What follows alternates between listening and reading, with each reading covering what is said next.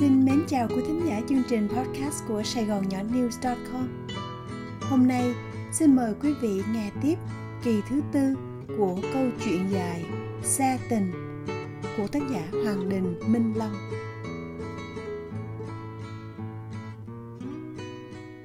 Hiền cảm thấy mặt nóng bừng và e thẹn nhìn xuống đất.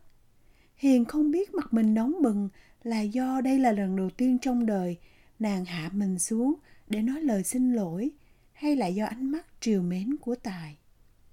Tài có đôi mắt màu nâu khá đặc biệt vì hầu hết những người theo đuổi Hiền từ trước đến giờ đều có mắt đen.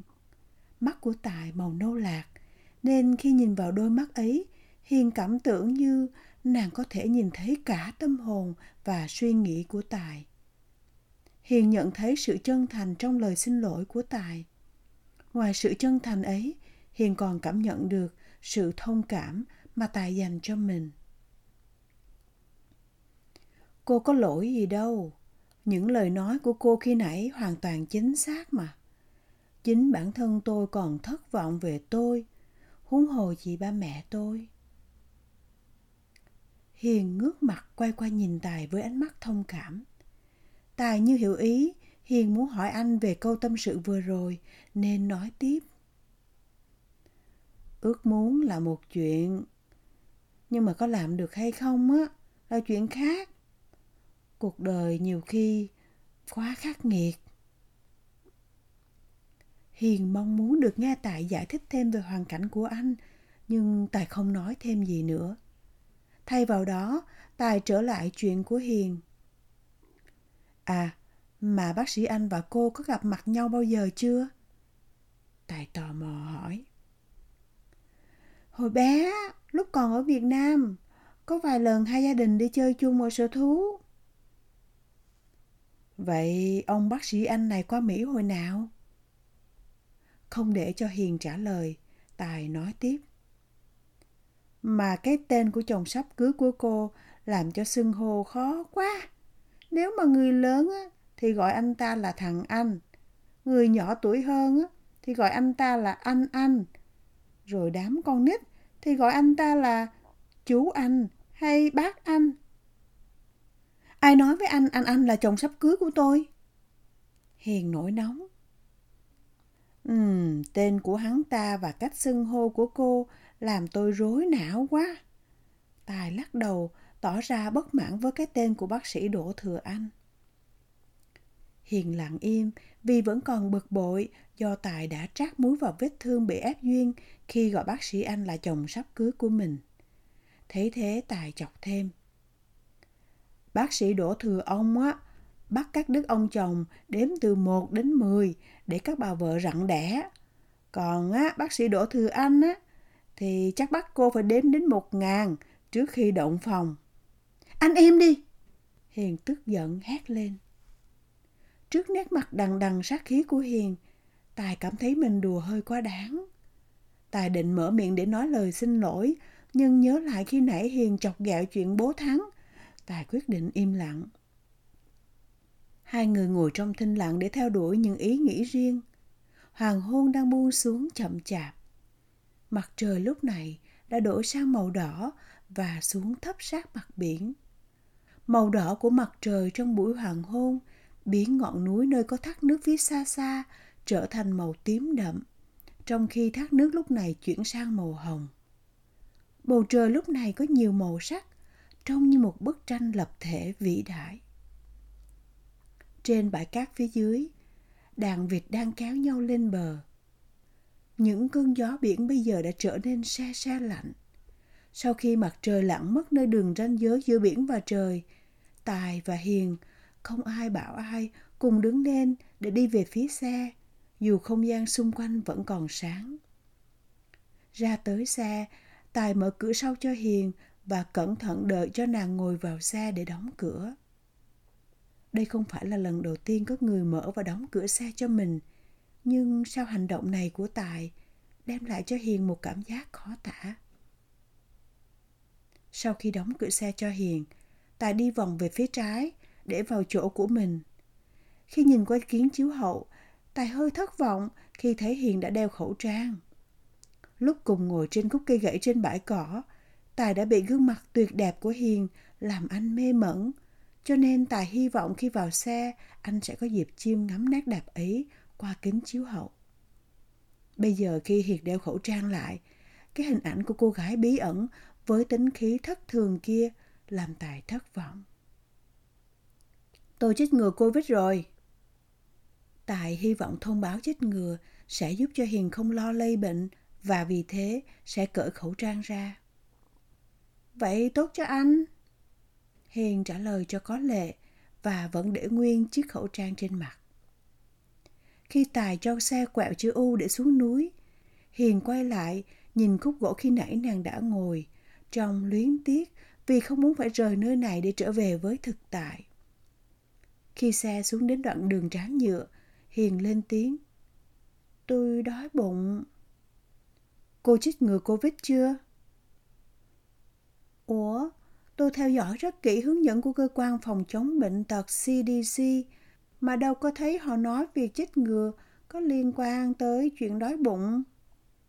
Tôi biết trong cộng đồng Việt Nam có một số bác sĩ, nha sĩ trong tuần đi khám bệnh, chữa răng cho bệnh nhân, còn cuối tuần đi buôn bán nhà để kiếm thêm thu nhập. Đừng có nói với tôi anh là bác sĩ trong tuần, rồi cuối tuần làm tài xế ngang. Có liên quan quá đi chứ. Tôi chở cô đi ăn ở đâu tùy thuộc vào việc cô chích ngừa hay chưa. chết rồi. Hiền trả lời cộc lốc vì đang đói do chưa ăn gì ngoài lát bánh mì sáng nay mà bây giờ còn bị tài hạch hỏi hồ sơ chích ngừa. Cô chích rồi thì tôi sẽ chở cô xuống trung tâm thành phố ăn món burrito. Uhm, tôi được nhiều người mời đi ăn nhiều nơi và đủ các món, nhưng chưa nghe qua món anh vừa nói. Vậy là hôm nay tôi giúp cô lần đầu làm chuyện ấy. Anh đừng có nói bậy. Hiền la lên vì cảm thấy Tài nói chuyện nham nhở quá. Chưa có người đàn ông nào dám nói chuyện như vậy với nàng. Tôi bảo đảm á, sau khi thử chuyện ấy hôm nay, cô sẽ thèm dài dài. Dù Hiền hứ một tiếng, ra vẻ không thích cách nói đùa mà nàng cho rằng không thích hợp của Tài. Trong lòng, Hiền rất là tò mò xem cái món ăn mà anh quảng cáo rầm rộ kia nó ngon ra sao. Hiền thầm đoán sẽ được Tài chở đến một nhà hàng sang trọng dành cho giới thượng lưu. Khi lên xa lộ, trời bắt đầu tối. Xa lộ hôm nay vắng vẻ nên Tài đạp lúc ga cho xe chạy khoảng 85 dặm một giờ vì chính Tài cũng đang đói bụng. Sau hơn một tiếng đồng hồ thì những tòa nhà cao tầng của trung tâm thành phố hiện ra trước mắt. Tuy những tòa nhà này không cao bằng những tòa nhà chọc trời ở New York, nhưng chúng trông khá đẹp trong buổi tối miền Nam Cali. Tài cho xe rời xa lộ để xuống đường số 6. Những con đường trong trung tâm thành phố chật cứng xe cộ. Hiền rất ít khi xuống trung tâm thành phố vì không thích cảnh kẹt xe tệ hại nơi đây. Ngoài ra, những con đường nơi đây khá dơ bẩn vì bị dân chúng xả rác. Khi đến gần tòa nhà cao và sang trọng nhất thành phố, Tài đưa mắt đảo nhìn để kiếm chỗ đậu xe. Hai bên đường, nhiều xe đã đậu hết chỗ. Tài quyết định chạy vòng ra con đường hẻm phía sau tòa nhà kia và đậu xe ở đó. Tài ra khỏi xe rồi đi vòng qua mở cửa cho Hiền. Nhìn chỗ đậu xe trong con hẻm tối, Hiền e ngại, không muốn xuống xe. Nhưng vì đang đói bụng quá nên đành liều mạng. Trong con hẻm có nhiều người vô gia cư đang nằm ngủ, làm Hiền càng sợ hãi. Hiền định căng nhằn tại sao Tài lại đưa nàng đến chỗ nguy hiểm này, nhưng vì sợ quá nên giữ im lặng. Hiền thở phào khi ra tới con đường lớn, nơi có nhiều xe qua lại.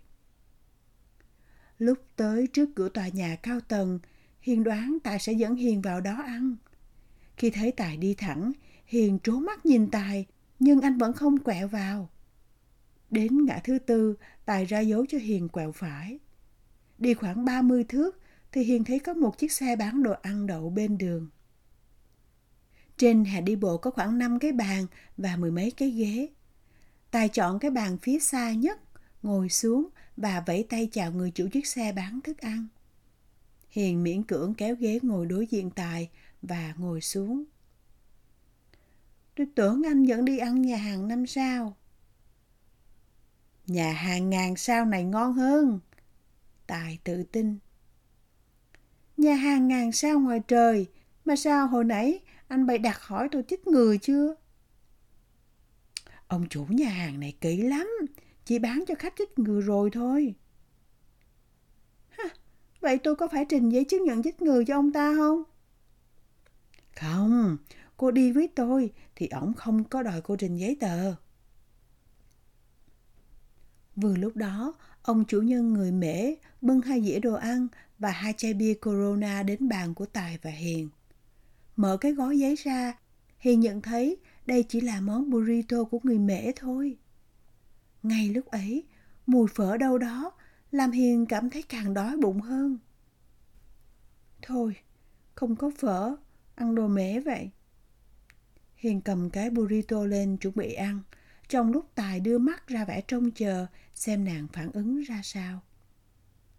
Sau khi cắn miếng đầu tiên, Hiền ứ lên một tiếng vì không ngờ món ăn quá lạ và ngon.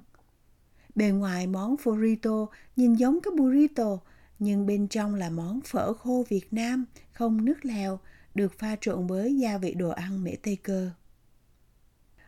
Thấy chưa, tôi đã nói là ngon mà. Tài ra vẻ đắc thắng. Hiền không trả lời Tài. Thay vào đó, nàng cắn miếng thứ hai, rồi nhai lấy, nhai để. Tài cắn miếng đầu tiên và cầm chai bia lên ra hiệu mời Hiền cũng chai. Dù chưa bao giờ uống rượu bia, Hiền thường nghe ba má dạy rằng rượu sang hơn bia. Khi đi dự các yến tiệc sang trọng, Hiền thấy thượng khách thường được phục vụ rượu, chứ không phải bia. Bia bị những người mà Hiền quen biết cho là thứ thức uống bình dân, rẻ tiền. Hết kỳ 4. Xin mời quý vị nghe kỳ 5 trong chương trình sau.